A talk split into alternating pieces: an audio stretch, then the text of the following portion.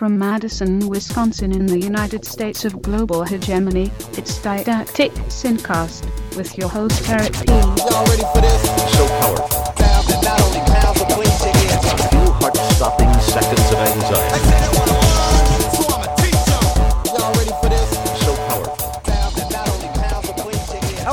Earthlings, and welcome to Didactic Syncast, your overview of everything important on the planet Earth. I am Eric S. Piotrowski, a writer and educator in Wisconsin, USA. I am known as Duke Scath in the world of video games and Twitter. I am known as Scartol in the world of Wikipedia and Reddit. Uh, today is Wednesday, the 28th of March, 2018. On this show, I bring you a range of news stories, historical and literary perspectives, and my opinions on topics like current events, war, human rights, economics, education, hip hop music, and killer robots. So buckle up and let's get started. A little bit better than dope is. A brand new kid to show biz. With knowledge I persevere, but for now do me a favor. favor. Let me an ear. Then we can find a rhyme to fill in space and drop the bass with a taste of light. I gotta tell you, people, I don't, I don't even know where to begin. Uh, I'm, it's spring break week. I'm in the middle of the week right now. It's been a nice week. It's been crazy. It's been a long time since I've done a podcast. The last one was October 24th of last year. So we're in the era of Trump, of course, and that's why it's been so exhausting. To first of all, in my life, I'm, I've got a student teacher this semester. I've got um, an overload, which means I'm teaching six classes instead of five. Uh, I'm the building rep for our union. I- I'm involved in East Timor work, of course. I'm sponsoring like two or three clubs, depending on what week it is at our school. Uh, I just feel like I'm running all the time. I do the video game podcast every week with the veteran gamers. What, what? Stu, Chinny, holla. And uh, it's just there's just so much going on. So you know, the weekend I'm so worn out, and uh, the news cycle is just nuts. You know, I mean, on the Daily Show, there's a segment called "Ain't Nobody Got Time for That" about how crazy everything is and how much stuff happens in a day. Right? It used to be that the 24-hour news cycle. They were looking for stuff to report on. They were making up news, or not making it up, but they were, you know, dragging out things that really weren't very important. But now they're all racing to, you know, cover everything there is to cover. And it's just really rough. So the most recent thing was the Stormy Daniels interview on 60 Minutes. But, you know, there's also John Bolton is now going to be the national security advisor for Donald Trump. John Bolton was one of the major cheerleaders for the U.S. invasion of Iraq, which was a horrible war crime. And now he's talking about Syria and North Korea we haven't learned well he hasn't learned anything from history and the question is are the people of the united states going to learn enough from history to avoid making those same mistakes again and look let's look at it from a pragmatic point of view in terms of what's going on in terms of the middle east like just take syria right let's take iran and syria we, we've always seen it, even if we give people the best intentions in terms of Iraq and Afghanistan. Oh, we all had the best of intentions. The planners, they wanted to make the world safe for democracy. That's always the line, first of all. And second of all, let's say, okay, let's say that's their intention. That let's just take 50 years off, shall we? We've had a lot of work on our plates for the last 50 years in terms of keeping the world safe for democracy in Vietnam and Afghanistan and Iraq. Let's just say it's somebody else's turn to make the world safe for democracy. And of course, if we were to think about it in those terms, we would realize instantly it's never been about making the world safe for democracy. It's about the U.S. national interest. Well, what's the U.S. national interest? Hegemony? I don't know what that word means. Nobody does. And we can't talk about U.S. foreign policy without talking about hegemony, because that's a central tenet of our activities around the world.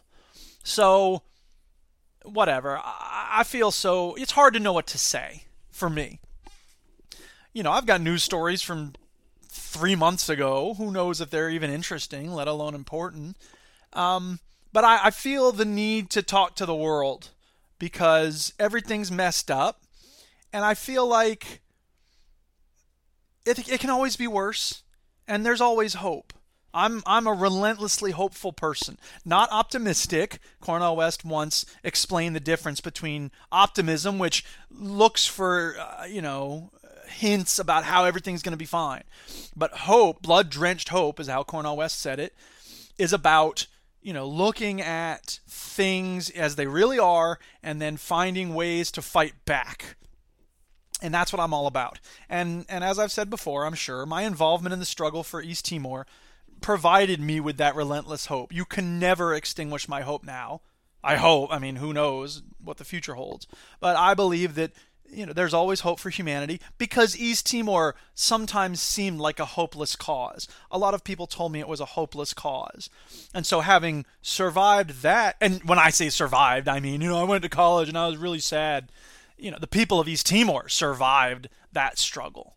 And a lot of them didn't make it, but a lot of them did, and they never gave up, and they they taught me how to fight using nonviolent resistance and but standing up for justice and never accepting good enough until the goal was won and then realizing okay now the goals are different and and it's and it's rough so anyway um, yeah i have that hope and and i think the march for our lives the student walkout this month has been an amazing month for the activism of young people because this is the biggest mobilization of student activism since the Vietnam War. There's been plenty of other student activism since then. I got to tell people, you know, don't don't believe the hype about the apathetic young people it wasn't true in 1995 when I was a young person. It's not true in 2018.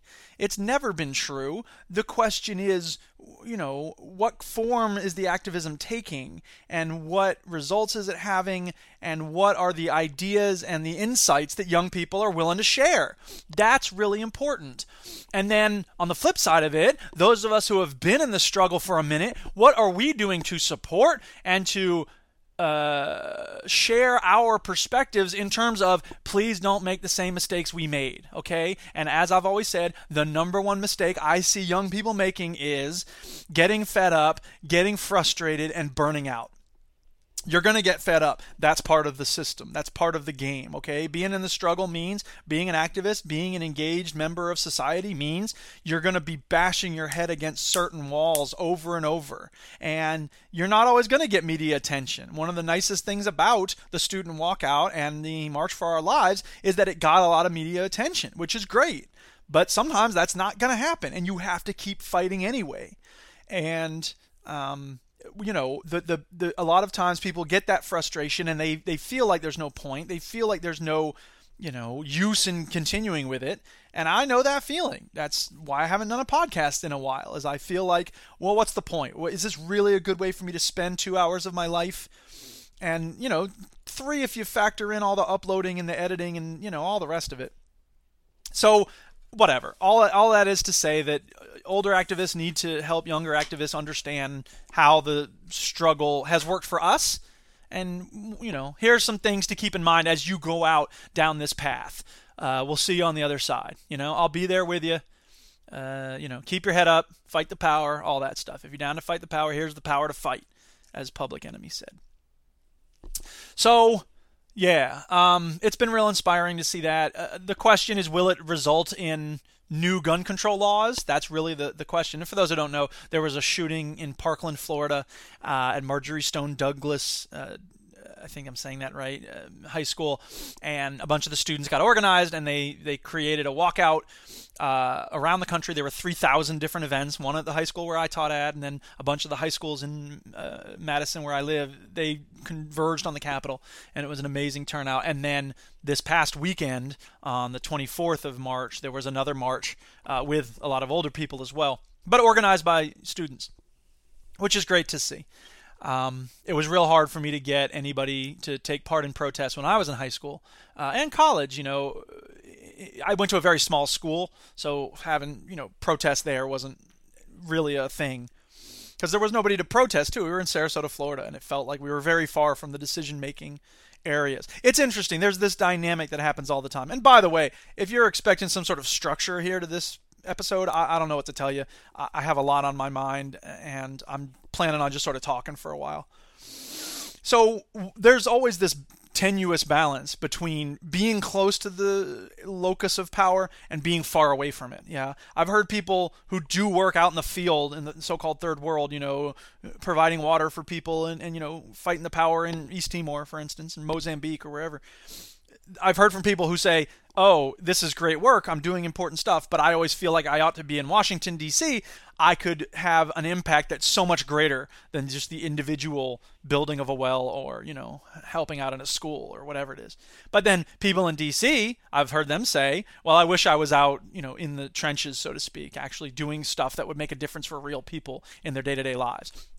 So there's no right path. There's no right way to make a change in the world. There's lots of places where change needs to happen, and there's always going to be a place where you could be more effective, and you have to accept that, you know what, look, you have to make some decisions, you have to put in work, and then you have to say, okay, how can I be more effective? Do I want a structural change? Whatever. But at a certain point, you also need to say, you know, this is the life I've made for myself. And, you know, hey, look, if you're the type of person who likes to change your life a lot, great, go for it. More power to you.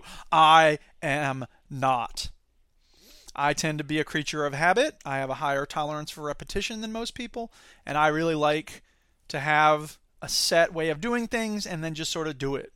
Yeah, I'll give you an example, and some of you have heard this already, but there, my favorite restaurant in the world is called La Fiesta in Gainesville, Florida. La Fiesta.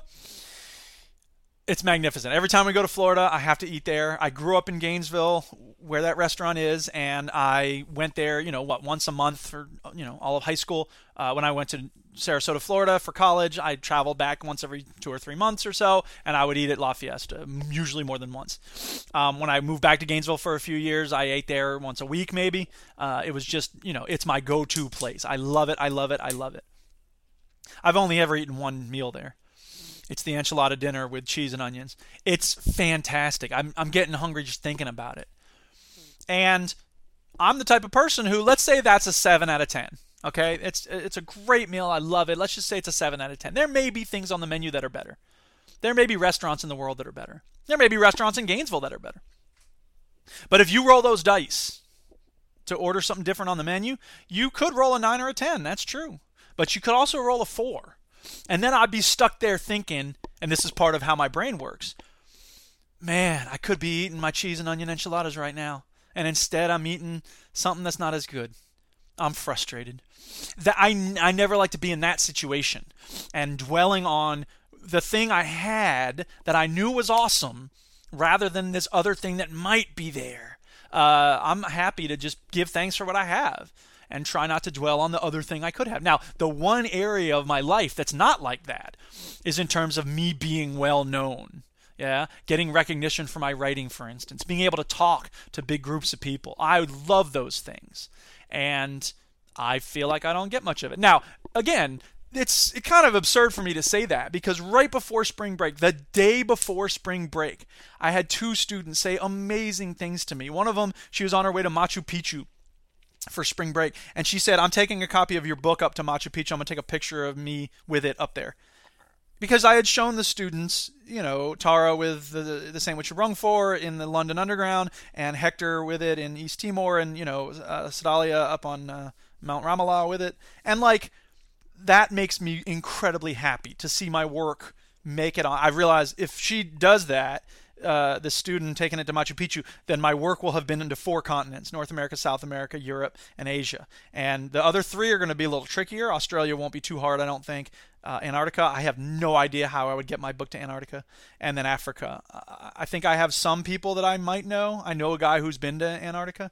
But anyway, the point is that's a part of my brain that fixates on I want to be famous. I want to get interviewed on podcasts about writing. I want, you know, Eve Ewing to praise my work and all this stuff. It's it's it's it's not healthy, I know, and it's it's so weird that I, it's the opposite of how I usually look at things. Right? Be thankful for what you have and forget about what could possibly be better in your life, because I know that I am, you know, near the top of the material positivity pyramid. Right? If we were to look at all of humankind, there's a lot of people who, for instance, live on a dollar a day or two dollars a day um, there's a lot of people who don't have enough to eat or you know, know where the next meal is coming from or they don't have access to clean water. I've got all those things. And then, you know, I've got a job that brings me satisfaction and I, I, I know I'm adding value to the world and I'm doing good in my life and I have a comfortable life besides. I have free time. I have a loving wife. You know, I have my health. Like there's so much in my life that is just amazingly blessed. and I, I for me to then go, yeah, but I also want to get books published. It's ridiculous. So that's enough of that. Um, yeah, there's there's there's been so much around me that I've thought to myself, I want to talk about that on the podcast, and then I don't write it down, and then it evaporates because there's all this other stuff coming in. Um, so what am I going to talk about? Well, first of all, there's the fuel. I've I've had this idea in my mind for a little while to write a book called The Fuel, and that's because David Simon, the guy who made The Wire and Treme and The Corner, and he created well, he wrote a lot for Homicide: Life on the Streets. I don't know if he created it, but anyway, he's in The Deuce is his latest thing on HBO. Uh, there, he's made a lot of really great TV shows, and he was on Twitter at one point. There was some misunderstanding. He called me a head, and I I made it clear. Someone else made it clear because he blocked me, I guess, on Twitter. And then someone else made it clear. Oh wait, no, he was making a joke, and here's why, and, and, whatever. And he goes, "Oh, oops, I'm sorry. I'm a little fast on the trigger sometimes." And I said, "You can make it up to me by giving me a quote for the back of my next book." And he said, "The man who wrote this is not a shithead." And so uh, I just I started thinking that day okay, what can I put that on the back of, right? I mean, I could put it on the back of anything, but I thought it would be really cool to write a book called The Fuel, which is about the things that keep me going, the media that has been most useful to me in terms of fighting the power, so to speak. So, you know, The Wire has been very important for that. Public Enemy and The Coup have been very important for that. Um, Noam Chomsky's been very important for that. Uh, you know, I'm talking about like media that I've consumed, right? And I think that that sort of thing, whatever. So so I want to talk about a few things that have been like that for me in this era of Trump because again, when I talk about burnout, one of the things that can help us to avoid burnout is to a remind ourselves that we're not alone and b get a soundtrack, literal and figurative, that supports the narrative that we can tell ourselves that we're engaged in a long-term run for justice and freedom and that we want to avoid willful ignorance and silo blindness and simplistic thinking, but we also don't want to abandon our principles. So, you know, Black Panther, for instance, is one of those things. It's a great movie, it's a fun action movie, but it's also a really important story um, for a lot of reasons. The representation of things in Black Panther is one thing, right? It was a it was a black directed. It has a mostly black cast. I heard a great joke on Twitter. Um, uh, uh, Andy Serkis, uh, who played Gollum, he's in it, and Martin Freeman, who played Frodo, is in it. Uh, and sorry, Bilbo. And um, so they're uh, white guys in Black Panther. They're the Tolkien white characters which I mean, come on, that's pretty funny. You got to admit. Now, when I tell that joke, most of the time people go, uh, "It's that." You know, and that's all that happens at school. I mean, I started to realize I'm never going to get the kind of reactions I hope to get when I tell a joke or I put up, you know, when the students come in every day, I put up a GIF or a picture or a cartoon or a comic or something that I found online to share with them. I want, you know, just to make their world a little less dreadful and dull. So I scour the internet. I save these things. I spend, you know, five, ten minutes every day choosing the one for the next day. And I always hope that they're going to come in and go, oh, that's awesome, or ah, that's hilarious. But they come in and they go, eh. That's it. That's all I ever get is, eh. Or, yeah, I saw that yesterday on Reddit. Like, it's such a joyless reaction, always any joke that I tell, it's always eh. like that's the best I'm ever going to get. So it's it's tough because all suffering is the conflict between what you expect, what you hope, what you desire, and then reality. It, you know, if we didn't have that ex, that discrepancy, there would be no suffering in our lives. So you can try to improve your reality, and in some ways you should. But most of the time, it's about you know what? Okay, my, I gotta let go of those expectations. I gotta let go of that desire. It's the one of the noble truths of the Buddha. So anyway, Black Panther, what was I saying? Yeah, it's an important story, even if it weren't all about the representation and the power of you know this African nation. It's it's a there was a uh, I didn't save the link, but there is an interesting perspective on I think uh, Al Jazeera of somebody in I think Nigeria who was talking about his impression of Black Panther from a Nigerian perspective, and he said it's a it's a Western movie. It's made for Western audiences by Western audiences. Wakanda is in many ways a Western nation. Now it's drawing on certain African traditions, and that's cool.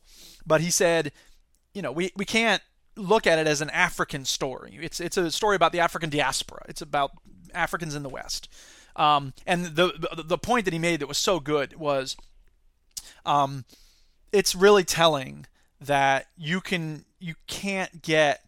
It's easier to get a, a crowd to uh, get a lot of money to hype this Western movie in Africa than it is to get a thousand dollars to make or promote a Nigerian film that was made in Nigeria. Uh, and I think that's very important for us to keep in mind is that as much as we celebrate this fictional place in Africa, you know, this Wakanda is awesome. There's no doubt about it. But there are beautiful things coming out of Africa itself, right? Um, so I've been on this jag of uh, getting African electronic music and hip hop uh, through Spotify and, and, other places. So anyway, um, but the best thing I read about Black Panther, one of the best things, uh, is from the Atlantic, and I want to get this person's name because I don't remember who it was that wrote it, but it was a really good piece. Um, it was written by Adam Serwer, uh, February 21st, 2018. It's called "The Tragedy of Eric Killmonger." The revolutionary ideals of Black Panther's profound and complex villain have been twisted into a desire for hegemony. And he makes it clear that, you know, the the kill Eric kill, the spoilers for Black Panther if anybody hasn't seen it or anything like that. Skip ahead ten minutes, I suppose. Um, yeah, I, I don't know. Uh, so the the the character of Eric Killmonger, you know, T'Challa is the hero of Black Panther. He is the Black Panther, and Eric Killmonger comes along and tries to challenge him for the crown and and whatever, whatever. Uh, it talks about okay so here's an excerpt from the article. It is the movie is first and foremost an african american love letter and as such it is consumed with the void the psychic and cultural wound caused by the transatlantic slave trade the loss of life culture language and history that could never be restored. It is the attempt to penetrate the void that brought us alex haley's roots that draws thousands of african americans across the ocean to visit west africa every year that left me crumpled on the rocks outside the door of no return at goree island's slave house as i stared out out over a horizon that my ancestors might have traversed once and forever. Because all they have lo- all they have was lost to the void. I can never know who they were, and neither can anyone else. And so the point they make is that Eric Killmonger represents this sort of the soul uh, uh, that was sort of lost to the void, an attempt to, you know, um, reclaim certain things about his Africanness, um, the, the title that he just feels he deserves. Uh, and and and this idea of rebellion, of fighting back against the oppression of colonialism and racism, white supremacy, and the rest of it, he he he becomes consumed with the desire for hegemony. And at one point, he says, "The sun will never set on the Wakandan Empire," which is obviously a reference to the British Empire. Um, this notion that we will go from being subservient in in the diaspora in general, Africa overall, uh, to being isolationist in the case of Wakanda to being imperialist and hegemonic uh, throughout the world. And it's an important piece. Please read the whole thing. The point is that my frustration with Eric Killmonger is kind of the same as Magneto, right? The, the, the, the militant is always the bad guy. The militant is is all, and we saw it in Fight for the Planet of the Apes or War for the Planet of the Apes, whichever one it was. We see this over and over in Hollywood films.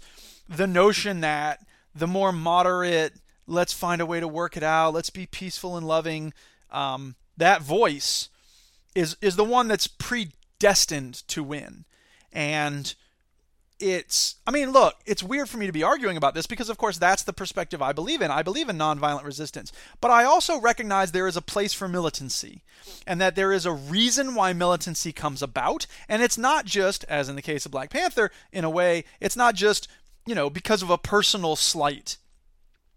It has, you know, Malcolm X didn't become Malcolm X because just because of personal issues. That was a part of it, but it had a lot to do with the insufficiency of a more moderate approach as he saw it. And I think that when we oversimplify and demonize militant characters, we run the risk of making them seem like simplistic individuals and militancy to be, well, I don't blame you for being angry, but, you know, that's obviously stupid.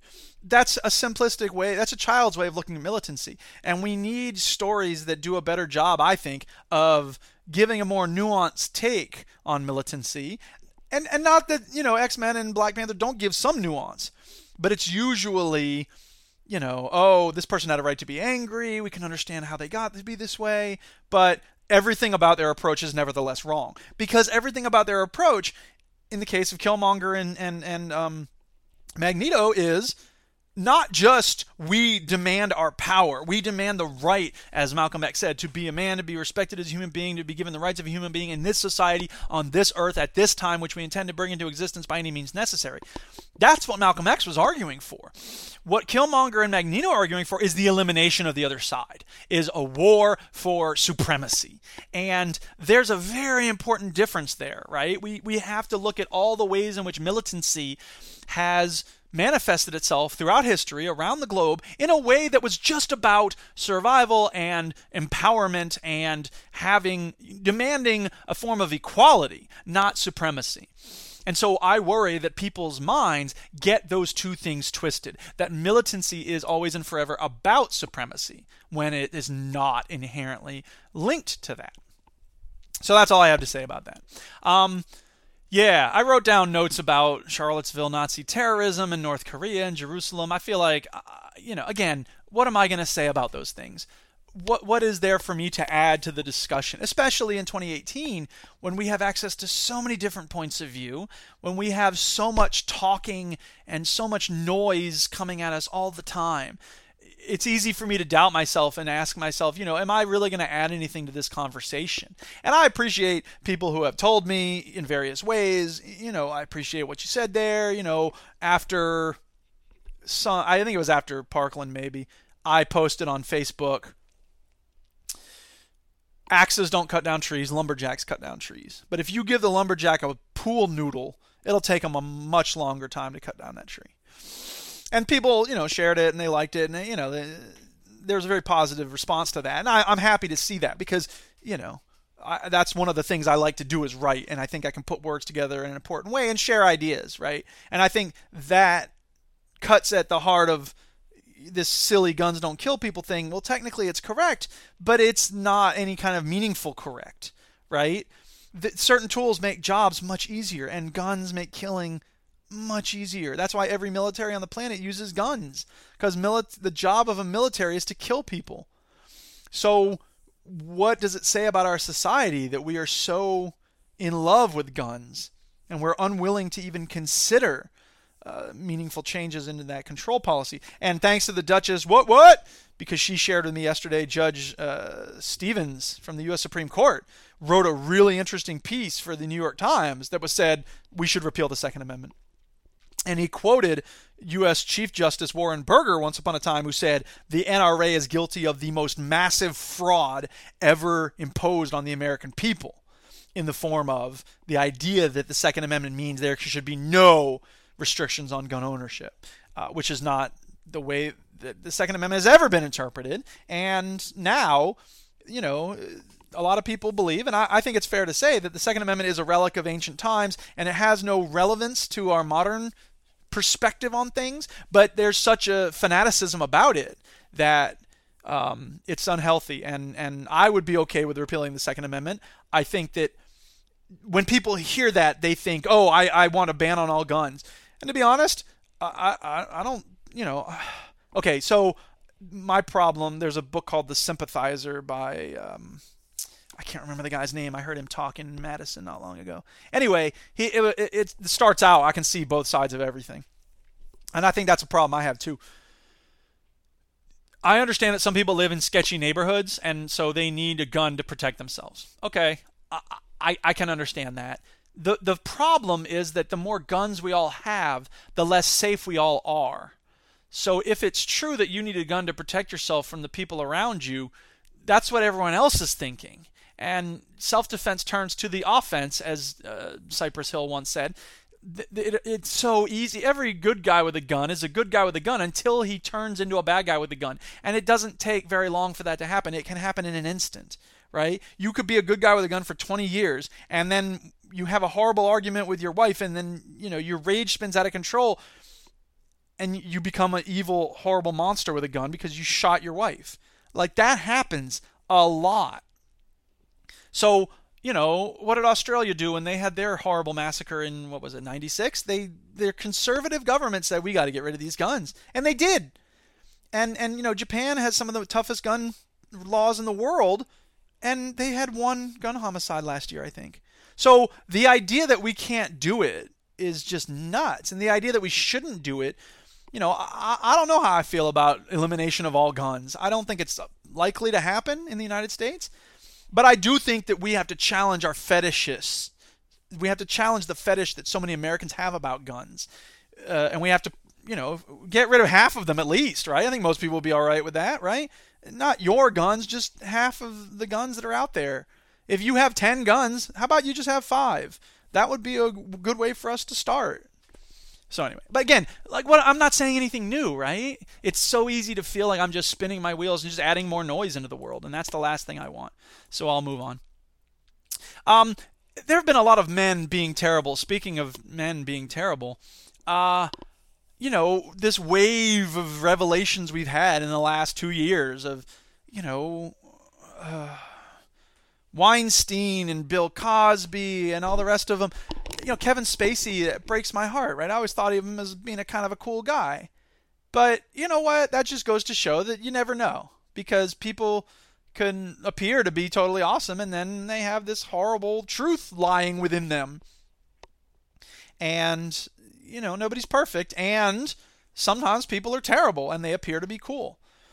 I was especially sad to see the charges and, you know, the confessions basically uh, from Charlie Rose and Tavis Smiley and Morgan Spurlock because they are three people who two years ago, if I was going to write The Fuel, they would have been in it easily, like just no question. They're three of the most awesome producers. You know, Morgan Spurlock made Super Size Me in 30 Days and uh, Inside Man, and uh, you know, Where in the World is is Osama bin Laden. He's made a lot of really important movies and TV shows.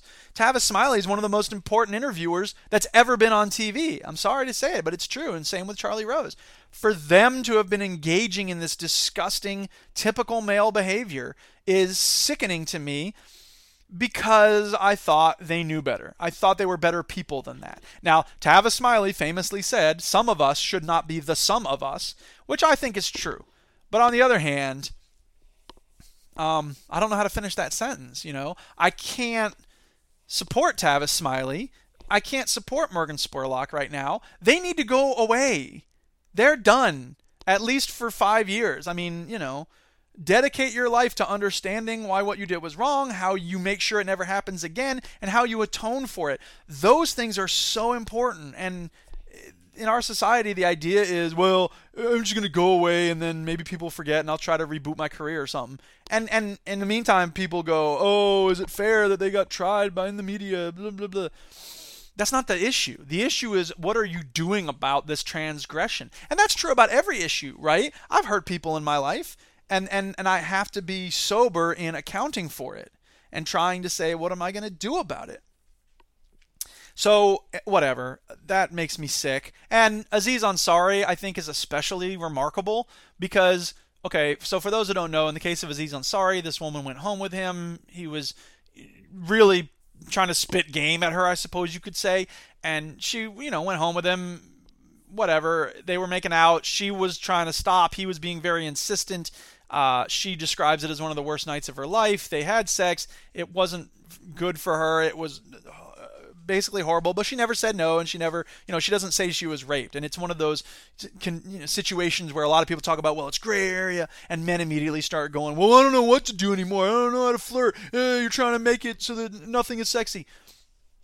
But it speaks to the need for affirmative consent, not just it. Look, if your bar for you know what's a good experience for you is just that the woman is not kicking and screaming, no then you have a very low bar, my friend. You need to step your game up. You need to understand that if she's not into it, you shouldn't be into it either. Period. End of discussion, okay? And don't give me any of this nonsense about, well, you know, some guys, it's just tough. There's never been a person more unlucky in love than me from the age of like 15 till 20 okay? I'm sorry. Like i just had a lot of miserable experiences in there and i was really sad and lonely and pathetic. The point is that doesn't give you an excuse to violate what you ought to recognize is a standard for yourself of I'm not going to do anything that's going to make someone else uncomfortable when they're in my home. Like that just ought to be your baseline. And and and and the reason it's an example of the typical male behavior is because the typical male thinks about intimacy as a victory. It's I'm trying to smash. Look at the words we use. I'm trying to get that. I'm trying to hit that.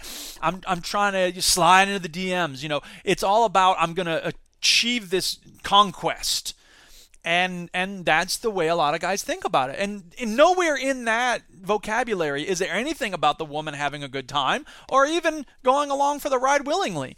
It's all about you know i have to get mine. And it's it's pathetic and it's unhealthy and it's sick and it destroys a lot of women's you know days weeks months years lifetimes. It destroys some men's experiences and, and self understandings and that's the part i think that's so important for guys to get is that if you are frustrated about the way you see yourself and men and women you have to save yourself from that sick thinking of this is a thing of conquest. This is a thing of you know achievement it's supposed to be about unity between human beings. And and if you want to look at it in just the base terms of snuggling, fine. You're both going to have a good time, right? I don't like watching a movie that my wife isn't into, okay? I don't want to watch that movie together. I'll watch it by myself. So so part of being an adult is learning to recognize that everything you do with another person ought to be a joint effort. And Aziz Ansari he did not get that, and he, I don't know if he gets it now. But the crazy thing is, on his show, Master of None, he played a guy who was caught up in this media firestorm because his partner on TV was guilty of horrible sexual harassment. So again, you know, I would have hoped that he as an individual in his personal life would have been a little more conscious and a little more conscientious. Nope, apparently. I mean, you know, and again, I don't want to paint with too broad a brush. It's not like again, the woman never accused him of rape. But that's, again, a low bar. And I want the people who make good art to be living better lives. And look, maybe that's an unrealistic expectation, right? You shouldn't meet your heroes, they say, because there's stuff that people have always done. There's always stuff people have done that is not great, right? But nevertheless, I can feel disappointed when my artistic heroes turn out to have done horrible things. And, you know, I'm hoping we're getting a new crop of people. You know, Lena Waithe is stepping up and she's doing some amazing work. And um, I, I, don't know, whatever. Okay. Um, so speaking of guns, um, and I'm all over the place today. I know. I'm sorry. Uh, here's a piece from The Hill by a woman named Mary Manjikian, an opinion contributor. I don't know. Anyway, um, she has a really good piece called "You Can't Protect Liberty with a Firearm," and uh, yeah, talking about the history of the Second Amendment. But the question we really need to be asking is what are the main threats to democracy today? And could conventional weapons actually be used to defend ourselves, our families, or our republic against them? I don't think so. Most of the threats to democracy today have little to do with conventional warfare. One of the greatest threats to liberty today is the rise of new and different types of surveillance and the end of privacy as we know it. While conventional weapons could keep physical soldiers from crossing our thresholds and occupying our homes, today a tyrant would not have to even enter our physical home to take away our liberty. Because most of us have a home security network which includes devices like a Nest thermostat, a Google Home device, laptops, and iPads. A smart hacker could access these devices and turn them against us, collecting our household financial data, our passwords, or even spying on us through our own cameras. In this scenario, how useful would a gun be to keep government out of our homes? Another threat to democracy today is the apparently increasing support for authoritarian ideas and the increasing polarization of our citizens. In 2013, Russian General Valery Gerasimov laid out a Russian strategy for inciting anarchy and chaos in a region. He stated that in the future, wars will be fought with a 4 to 1 ratio of non military to military measures. These non military measures include information warfare techniques like subversion, espionage, propaganda, and cyber attacks. These measures could confuse the population and destroy their trust in their public institutions, including leadership and the media. And that's exactly what we've had. Um, so, yeah, it's a really important perspective. The notion of um, saving ourselves with guns is just ludicrous. Um, yeah, I, have got these news stories. I feel like it's kind of silly for me to even go through them. I'm on 40 minutes now. Um, I'm actually going to save a lot of this stuff for next time, I think. Uh, I'm just going to go ahead and delete some of these things that I've already talked about and maybe try to keep up next time with more current events. Um, and you know, maybe just save these for the, the, the past. Uh, past stories for a future podcast. I know that sounds weird, but whatever. Um, yeah, there's stuff here about the Grenfell Tower. Regulators put cost before safety. What a shock. Um, North Korea missile tests and stuff. Uh, but it, I feel like, again, it, it changes so quickly. The news keeps cascading. Um, but there's still a place for a more comprehensive, critical, historical, large picture perspective. I hope that I can provide something that's meaningful like that. Um, I don't know. I, I feel like uh, I don't want to belabor the point. I didn't do this particular episode as a way to try to, you know, um, cover everything. It's not a traditional um, episode, so I, I, think I'm actually just going to pause it here. I, I do want to play a little um, hip hop that I made actually. Um, so yeah, I'm gonna end with a little hip hop segment to f- show off some lyrics that I spit recently. Uh, one, two, one, two, uh.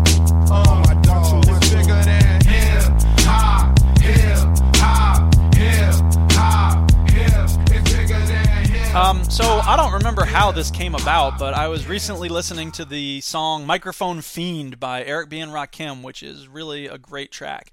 And um, yeah, I wanted to spit something over it. So I put on the instrumental and I just started writing, and uh, this track came out, and I call it Buffet Booth because, well, you'll hear as soon as it starts playing.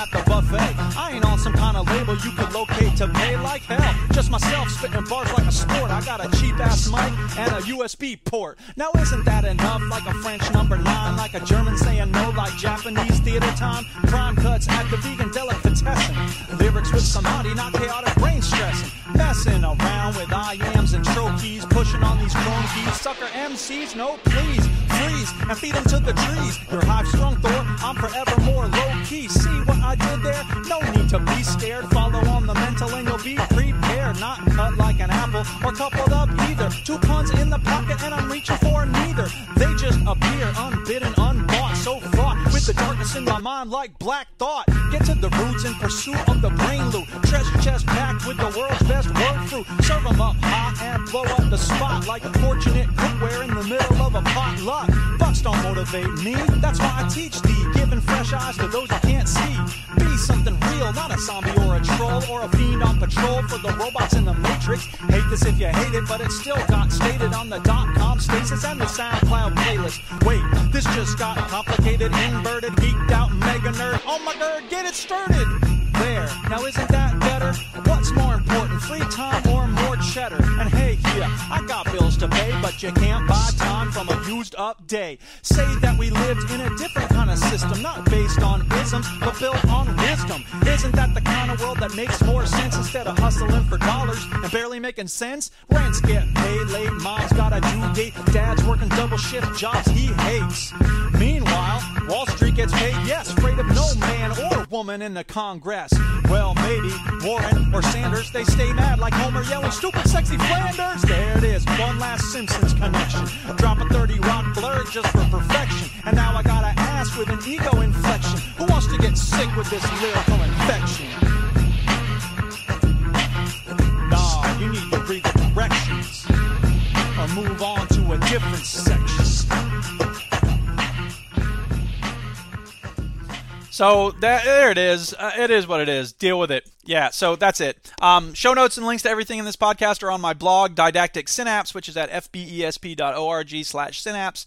Uh, my website is The Floating Brain of Eric S. Piotrowski, which is fbesp.org, with links to music I've made and fiction I've written and multimedia and mindfulness and lots of other stuff. Uh, shout outs this week to you for listening, everyone who's shown so much love for the Mind Wipe book 1 and 2, uh, Chinny and Tara for the packages. Again, that's so nice of you. I really appreciate that. And the Duchess for being awesome. I don't have a lot of time to edit this thing, so I apologize if there's dumb stuff I forgot to cut out. I'm a very busy man. Deal with Listen, it. Listen, I don't have time to play with the phone here. I got a lot of stuff I got to get done.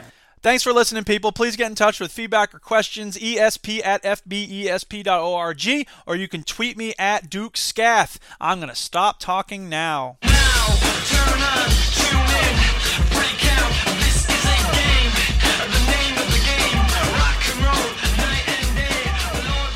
Didactic Syncast is a production of the Floating Brain of Eric S. Piotrowski, which is solely responsible for its content. This program is a joint venture of Ribonucleic Records and Garrison Multimedia. Our show is made possible by a grant from the Fargus Foundation. Some restrictions may apply. See SOAR for details. Fight the power. So powerful. And now it's lunchtime.